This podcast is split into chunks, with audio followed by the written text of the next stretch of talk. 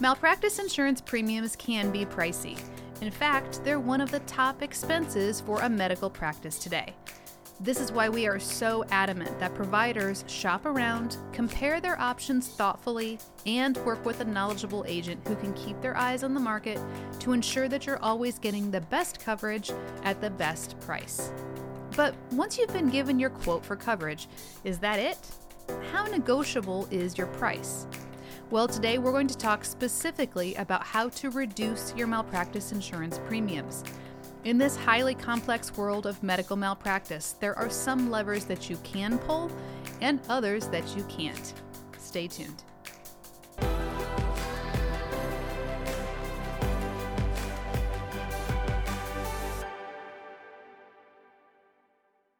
Welcome to Malpractice Insights, the show dedicated to helping healthcare professionals understand medical malpractice insurance and providing you with the solutions you need so that you can get back to the work of practicing good medicine. My name is Jennifer Wiggins, CEO of Aegis Malpractice Solutions, and I'm so glad you've joined us today. All right, let's jump in. When it comes to determining how much to charge for your malpractice insurance policy, the underwriter is looking at a variety of factors. First, your specialty. The underwriter is carefully considering your training, practice experience, and the procedures that you will be performing to determine what class best fits your specific risk. Second, the underwriter is looking at your practice location. Carriers use rating territories, which are usually state and county driven, to price coverage based on the claim experience in that particular area. Larger metropolitan areas tend to be priced higher than more rural areas, but each state is different. The third thing that affects your malpractice premium is the policy type that you choose. There are two types of malpractice insurance that you can buy claims made and occurrence. Claims made and occurrence policies are priced differently, so your rate will be determined based on which type you choose. If you are quoted a claims made premium, your rate will also take into consideration any prior acts or retroactive exposure that the carrier may be covering for you. Occurrence premiums tend to be a bit more expensive on an annual basis. Understanding claims made and occurrence coverage can be a little confusing. So, for more information on that topic, click the link in the description for this episode where we'll do a deep dive into the differences between these two policy types. Okay, so we've got specialty, practice area, and policy type. Now, the fourth thing that an underwriter is looking at are your policy limits. Generally speaking, the higher the limits, the higher the price, which only makes sense. It's important that you carry the appropriate amount of coverage, not too much and not too little, in order to make sure that you're paying a fair rate and not leaving yourself unnecessarily exposed. And finally, the underwriter looks at your effective date to determine how to price your premium. Carriers file their rates on an annual basis, and sometimes those prices change. So, depending on when your policy renews, you will be charged the rate that that carrier currently has filed for that specific time period. For example, if a carrier changes their rates effective today and your policy's effective date is tomorrow, then you'll be subject to those new rates since your effective date falls after the date of the change. Compare that to a doctor whose coverage may have started last week he will not be the subject of that rate change until his policy's next renewal. Once the base premium has been determined, the underwriter may apply credits or debits to modify the premium to more accurately price the exposure. There are two types of credits that an underwriter can apply to your premium discretionary credits and non discretionary credits. Non discretionary credits are automatically applied to your premium when you meet certain criteria that the carrier has set forth. It is not up to the underwriter's discretion whether or not to give you these discounts. These credits are filed with the Department of Insurance in each state, and if a doctor meets the criteria to receive the discount, the carrier must apply it. Some examples of non discretionary credits are part time credits, loss free or claim free credits, leave of absence credits, association or membership credits, and risk management credits. So if you have told the carrier that you are working part time, they must apply the filed credit for a part time discount. If you are going on maternity leave and you meet the criteria for the leave of absence discount, the carrier must apply the credit. Discretionary credits, on the other hand, are special discounts that an underwriter can apply to your premium based on their discretion. There are still parameters around how much credit they can apply, but with discretionary credits, an underwriter can reduce a doctor's premium when they feel that the risk deserves a lower rate.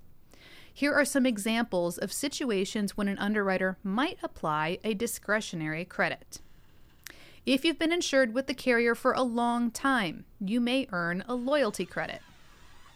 If you're doing something that doesn't quite fit into the traditional classification structure and the underwriter doesn't have the perfect way to price the exposure, they may apply a credit to your rate to better reflect the true risk of what you're doing. If you have been in practice for a long time and you've had an excellent loss history, the underwriter may apply an additional discount for you being a better than average risk. If the carrier is worried that they might lose your business, the underwriter might apply an additional credit to lower your price to entice you to stay.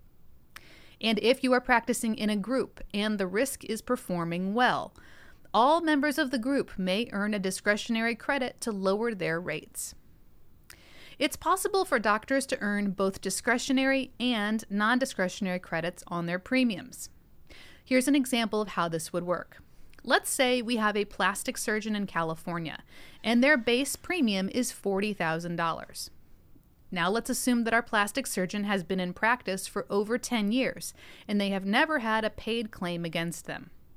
According to the carrier's filed rates, this doctor is eligible for a 20% non discretionary claim free credit. Let's say our surgeon is also a member of the American Society of Plastic Surgeons, and this carrier has a program with the ASPS giving members 5% off their rate. This means the doctor would qualify for another non discretionary credit on their premium, lowering their rate further. And finally, let's say that this doctor has been insured with the carrier for over 20 years. They've always paid their premium on time, they are an excellent risk, but they have decided to shop around to make sure that the current carrier is still the right one for them. In this instance, the underwriter might give the doctor another 10% discretionary credit to encourage them to stay.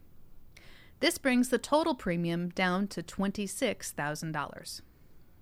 Malpractice insurance carriers do have a maximum credit threshold. They can stack credits, but they are subject to a max credit restriction. So you can't get a part time credit of 50%, and then a loss free credit of 25%, and then a 10% risk management credit on top of that. Each company is different, but you'll usually be capped around 50 to 60% off in total credits that can be applied. Most malpractice insurance carriers are not going to go out of their way to make sure that you are getting every credit or discount that you're eligible for. It's important that your agent is working on your behalf to get you set up with the right policy at the best possible price.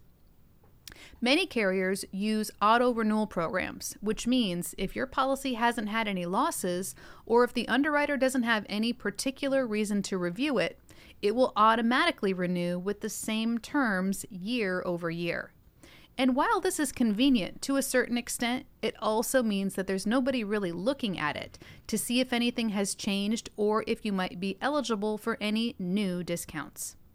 We once worked with a doctor who had been with the same carrier for over 20 years, and after going to market for him just one time, we found that he had 30% in credits that he should have been receiving for years. We recommend that you shop around for malpractice insurance every three years. At the three year mark, it's a good time to reassess your current policy. See what you like about it, what you don't like about it, what has changed in your practice, and take a quick look at the market to make sure you're still paying a fair rate. If you're not already working with an agent or broker, do your homework to find an agent that specializes in medical malpractice has experience and knowledge in your state or region, and has access to the best carriers available. Your agent can then bring you quote options from competing carriers to give you the chance to review and determine if your current policy still fits your needs, or if you might want to make a switch. But while it's important that you do go to market regularly, please don't go overboard. There are some common pitfalls when it comes to shopping around that we want you to be aware of so that you're not sabotaging your efforts. Let's take a quick look at those next. First, you need to be aware that shopping around too often and hopping from carrier to carrier can sometimes cause problems. Malpractice carriers keep a record of submissions, meaning they keep track of how often doctors reach out to them to request quotes. If an underwriter sees that you've asked for a quote every single year for the last five years, they aren't going to take you very seriously. It's like the boy who cried wolf. They don't know if you have a genuine interest in working with them or if you're just a constant shopper. The result of this is that you may not get the best possible rate, or the carrier may eventually choose to not even offer you any more quotes. Similarly, if you hop from carrier to carrier every year, it's going to look bad to the market, and you'll have a harder time finding a carrier that wants to work with you because you've commoditized your malpractice insurance. Second, remember that malpractice insurance is much more than just a simple piece of paper to get you credentialed. And if you're only concerned with price and not about value, such as customer service, excellent defense, risk management education, and other important benefits to your medical practice, then you're being short sighted. While it's important to make sure that you're not overpaying, it's equally important to make sure that you have a quality insurance policy and a solid company that will be there to protect you in the event that you're named in a malpractice claim. And third, you need to be aware that shopping around too much may have an effect with your relationship with your broker. In fact, they may simply tell you no since your agent is the one representing you to the various carriers in the marketplace, they need to make sure that they're doing what's best for you. But they also need to maintain good standings with these carriers.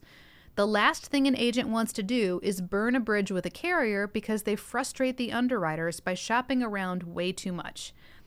It could result in them losing their appointment with that carrier and no longer being able to work with them in the future. So, for your agent, they have to be very careful how they engage when it comes to shopping around on your behalf. It's a delicate balance between being proactive for their clients and going overboard and getting a bad rap. A good agent will guide you and give you recommendations on when it's time to shop around and when it's time to stay put. If it's been a while since you've shopped around, we're here to help. Click the link in the description box below where you can connect with us today via phone, email, or chat. And if you're listening, please visit us online at aegismalpractice.com. That's A E G I S malpractice.com.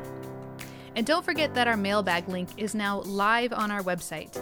So if you have a question that you'd like me to answer here on the podcast, check out the link below where you can drop us a line and ask your question or schedule a quick 10 minute phone call for a personal consultation to discuss your unique insurance needs.